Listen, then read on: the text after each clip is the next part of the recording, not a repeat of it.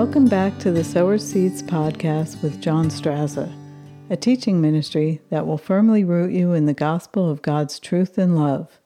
And now, here's John. Praise God. This is the Sower Seeds podcast, and this is John Straza. And today we have a special message for you. I think I say that every time, but this one is really very interesting when you start to ponder it and pray about it and meditate on it. So I hope you will do that. This is about soundness and really soundness of mind and soundness of body.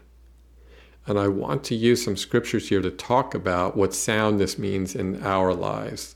Uh, somebody may build a home and say it's a very sound home. It means it's stable and it's rock solid, and those things are good. And that applies here, but there's more to it. The soundness we're talking about also would include a wholeness, a wholeness of healing, a wholeness of freedom. And there's a peace to it. And you are sound. You're sound in your mind. You're stable, quiet, and sound, strong, all of those things. So I want to get into that and let you know early on that this is a foundational message. Many of the messages we give here are, but this is this is very foundational in that if you see what God wants for you, soundness is certainly part of it. He wants all of his children sound in their minds, in their body, their lives. And that's what this is about. And I'm going to give a couple of scriptures here that you can look into and spend some time. I'm going to give one example out of Mark 5, the circumstance that happened, and I'll get into that in a minute. But I want to start off with Paul talking to Timothy. This is in 2 Timothy 1 and 7. And Paul writes to him and says, For God has not given us the spirit of fear, but of power and of love and of a sound mind. And I was pondering this scripture and praying over it, and I thought to myself, well, he's saying God has not given us a spirit of fear. Fear of what? And in those days, because this is the first church, this is a people who are living in a whole new realm. They're living in a realm of grace. And they weren't necessarily used to it. They were brought up in the old covenant. That was a law based performance based covenant that they lived in. They lived under the law. And the law said, Thou shalt not do this or do that. And there was a certain fear that went with that. And Paul was saying, God has not given us a spirit of fear. And that's not all he was saying, but this is part of what he was saying. We live in a new covenant. God hasn't given us a spirit of fear, but of power now and of love now and a sound mind now. We were given this power and this love and soundness of mind because we have this forgiveness of sins. We have this freedom from sin. And we walk in this power and this love and sound mind. And we know, because we've heard the good news, this is what Paul was preaching, that Jesus came and died and took the punishment for our sins so we wouldn't have to. And this is a new way of life. For us in the church today, we hear this from the day we're born practically. We hear Jesus died for us and we don't have to be punished and, and all of these things. We hear it, it's kind of normal to us. First of all, it's not normal, it's a major miracle and it's something we need to look at. But also, if you put it in context with the time in which Paul was living, it also applies that this is a new way of life. It was radical, really. So he's, he's telling them, we haven't been given this spirit of fear, the fear of God's anger, the fear of God's judgment, but he's given us a spirit of power and of love and a sound mind.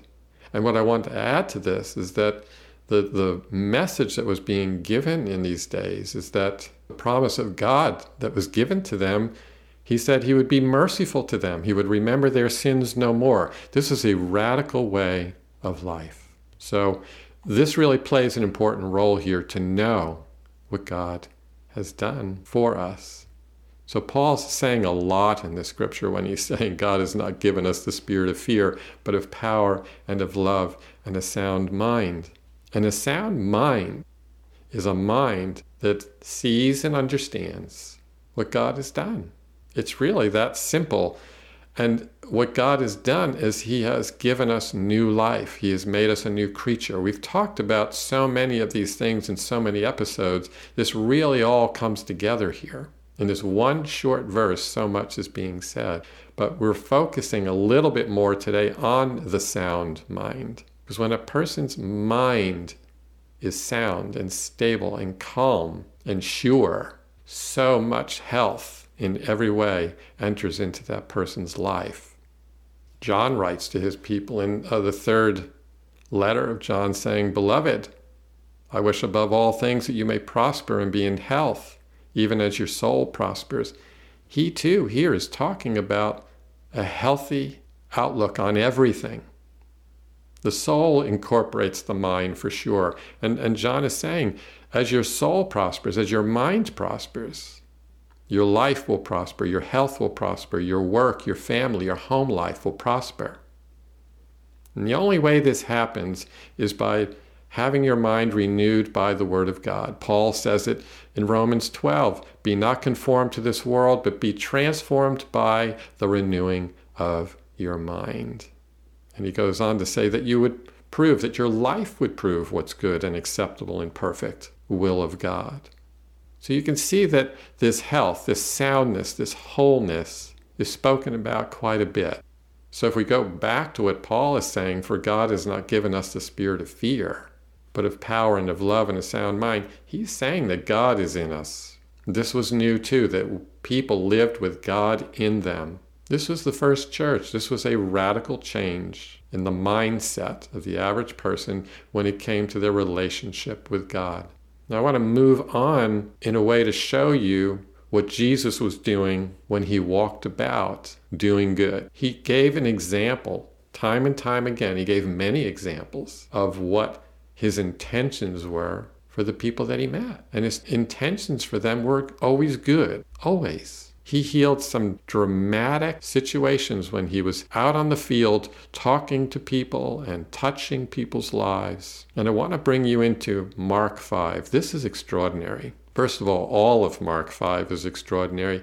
If you use Mark 5 as a study point this week, you'll see many miraculous encounters with God, encounters with Jesus that these people had, and you'll begin to see what Jesus was doing. Now, I want to talk about the woman with the issue of blood. She had a condition where she was bleeding and it just wouldn't stop. And in verse 25, we read a little bit about this. So let's look at that. Mark 5 and 25 says, now, a certain woman had a flow of blood for 12 years, so she had been going through this for a very long period of time, and had suffered many things from many physicians. She had spent all that she had and was no better, but rather grew worse. When she heard about Jesus, that alone is just amazing to think about. And I want you to put yourself into this, this event, this story that we're reading, because it's real. When she heard about Jesus, she came behind him and touched his garment. She touched his clothes. For she said to herself, If I only may touch his clothes, I will be made well. And immediately the flow of her blood was dried right up, and she felt in her body that she was healed of the affliction. And Jesus, immediately knowing in himself that power had gone out of him, turned around in the crowd and said, Who touched my clothes? And his disciples said to him, You see the multitude thronging you, and you say, Who touched my clothes? Who touched me? They didn't understand how he, how he would even feel that with all the people that were around him who touched him. And he looked around to see her who had done this thing. And I want you to look at this really clear and start thinking about this. Look at this. But the woman, fearing and trembling, isn't that something?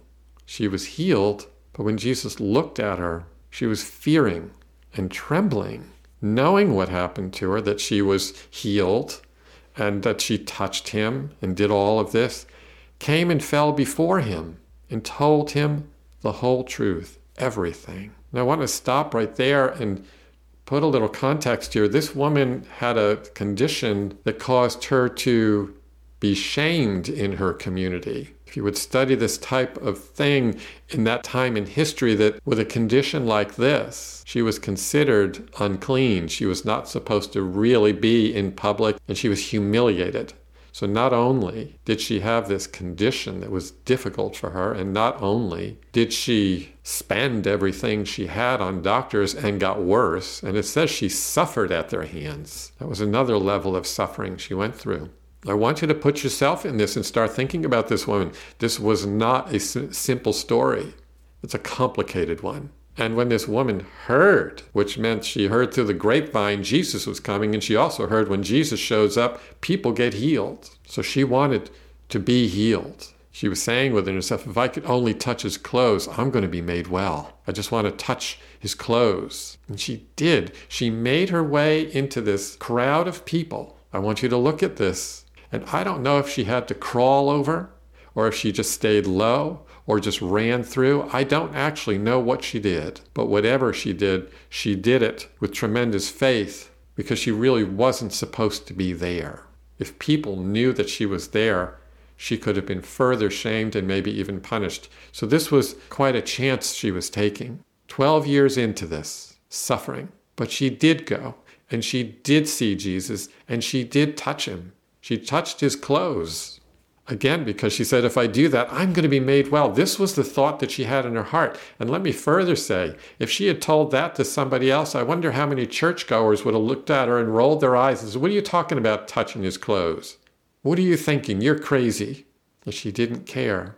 She had hope. She hoped in her heart this thought that she had, and I would not be surprised if God put the thought in her in her heart to begin with. Go touch him. But either way, God was going to honor this. And she made her way through this crowd and touched his clothes.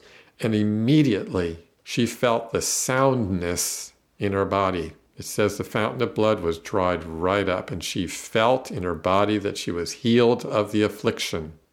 Verse 29.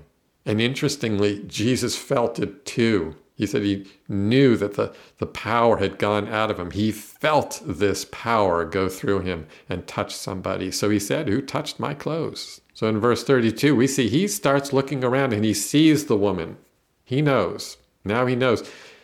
And the woman saw that. She saw him look at her. But interestingly, her response was to become afraid and tremble. So it says in verse 33 But the woman, fearing and trembling, knowing what had happened to her, came and fell down before him and told him the whole truth. Now it says she fell down before him. She was probably at his feet, and she's telling him this story. She was saying, For 12 years, I've had this flow of blood, and I've gone to doctors, and I have suffered at their hand, and I've given them every dime I have, and it was worse. And I thought that if I could just touch the hem of your garment, I would be made well. And what I find interesting is that Jesus stood and listened to every word and never interrupted her.